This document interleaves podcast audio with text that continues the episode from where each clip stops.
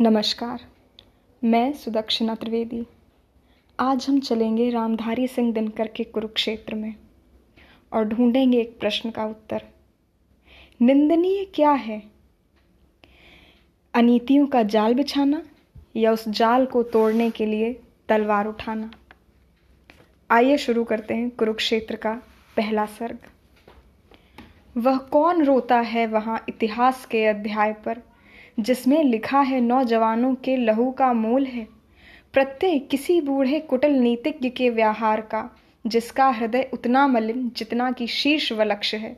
जो आप तो लड़ता नहीं, कटवा किशोरों को मगर आश्वस्त होकर सोचता, शोणित बहा, लेकिन गई बचलाज सारे देश की। और तब सम्मान से जाते गिने नाम उनके देशमुख की लालिमा, है बची जिनके लुटे सिंदूर से। देश की इज़्ज़त बचाने के लिए या चढ़ा जिनने दिए निज लाल हैं।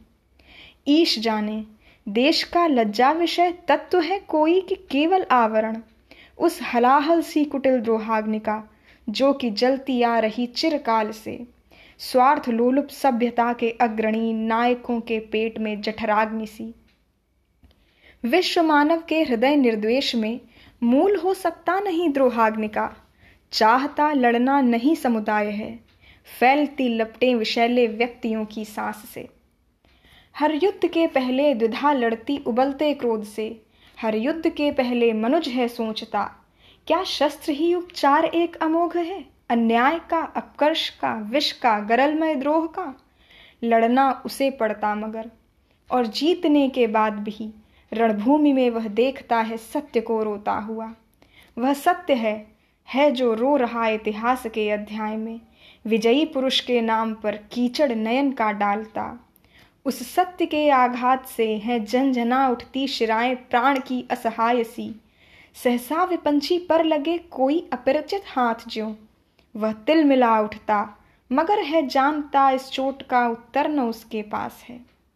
सहसा हृदय को तोड़कर, कड़ती प्रतिध्वनि प्राणग्रत अनिवार्य सत्याघात की। नरका बहाया रक्त। हे भगवान, मैंने क्या किया? लेकिन मनुज के प्राण शायद पत्थरों के हैं बने।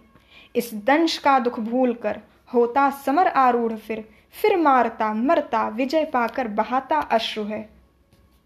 यो ही बहुत पहले कभी कुरुभूमि में नरमेध की लीला हुई जब पूर्ण थी। पीकर लहू जब आदमी के वक्ष का, वज्रांग पांडव भीम का मन हो चुका परिशांत था। और जब व्रत मुक्त केशी द्रौपदी मानवी अथवा ज्वलित जागृत शिखा प्रतिशोध की, दांत अपने पीस अंतिम क्रोध से, आदमी के गर्म लोहू से चुपड़ रक्त वेणी कर चुकी थी केश की, केश जो तेरह बरस से थे खुले।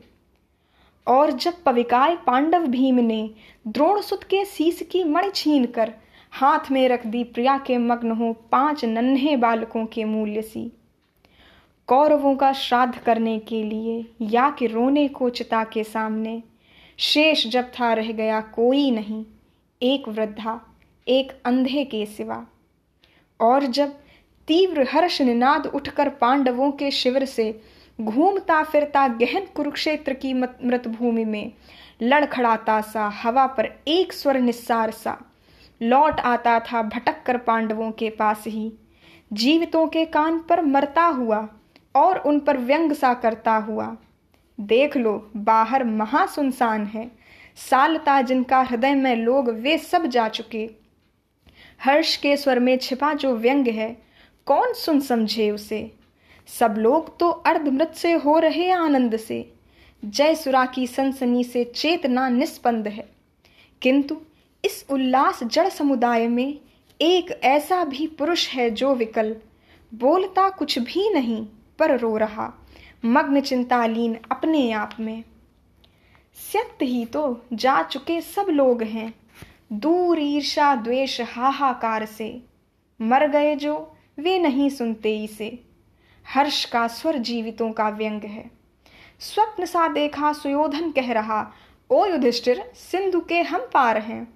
तुम चढ़ाने के लिए जो कुछ कहो, किंतु कोई बात हम सुनते नहीं। हम वहाँ पर हैं। महाभारत जहाँ दिखता है स्वप्न अंत शून्य सा। जो घटित सा तो कभी लगता मगर, अर्थ जिसका अब न कोई याद है। आ गए हम पार, तुम उस पार हो। यह पराजय या जय किसकी हुई? व्यंग, पश्चाताप, अंतरदाह का। अब विजय उपहार भोगो चैन से। हर्ष का स्वर घूमता निस्सार सा। लड़खड़ाता मर रहा कुरुक्षेत्र में। और युधिष्ठिर सुन रहे अव्यक्त सा, एक रव मन का कि व्यापक शून्य का। रक्त से सिंचकर समर की मेदिनी हो गई है लाल नीचे कोस भर, और ऊपर रक्त की खरधार में तैरते हैं अंग रथ गजबाज के। किंतु इस विध्वंस के उपरांत भी शेष क्या है? व्यंग ही तो भाग्य का। चाहता था प्राप्त में करना जिसे, तत्व वह करगत हुआ या उड़ गया। सत्य ही तो मुष्टगत करना जिसे चाहता था शत्रुओं के साथ ही। उड़ गए वे तत्व मेरे हाथ में व्यंग पश्चाताप केवल छोड़कर। यह महाभारत व्रथा निष्फल हुआ। उफ, ज्वलित कितना गरलमय व्यंग है। पाँच ही असहिष्णु नर के द्वेष से हो गया संहार पूरे देश का। द्रौपदी हो द्विंग वस्त्रालंकृता, और हम भोगे अहमय राज्य। पुत्र पतहीना इसी से तो हुई कोटि माताएँ करोड़ों नारिया। रक्त से छाने हुए इस राज्य के वज्र हो कैसे सकूँगा भोग में? आदमी के खून में यह है सना, और है इसमें लहू अभिमन्यु का। वज्र सा कुछ टूट कर स्मृति से गिरा। दब गए कौनते दुर्वह भार से। दब गई वह बुद्धि जो अब तक रही, खोजती कुछ तत्व रण के भस्म में। भर गया ऐसा हृदय दुख दर्द से। फेन या बुदबुद नहीं उसमें उठा।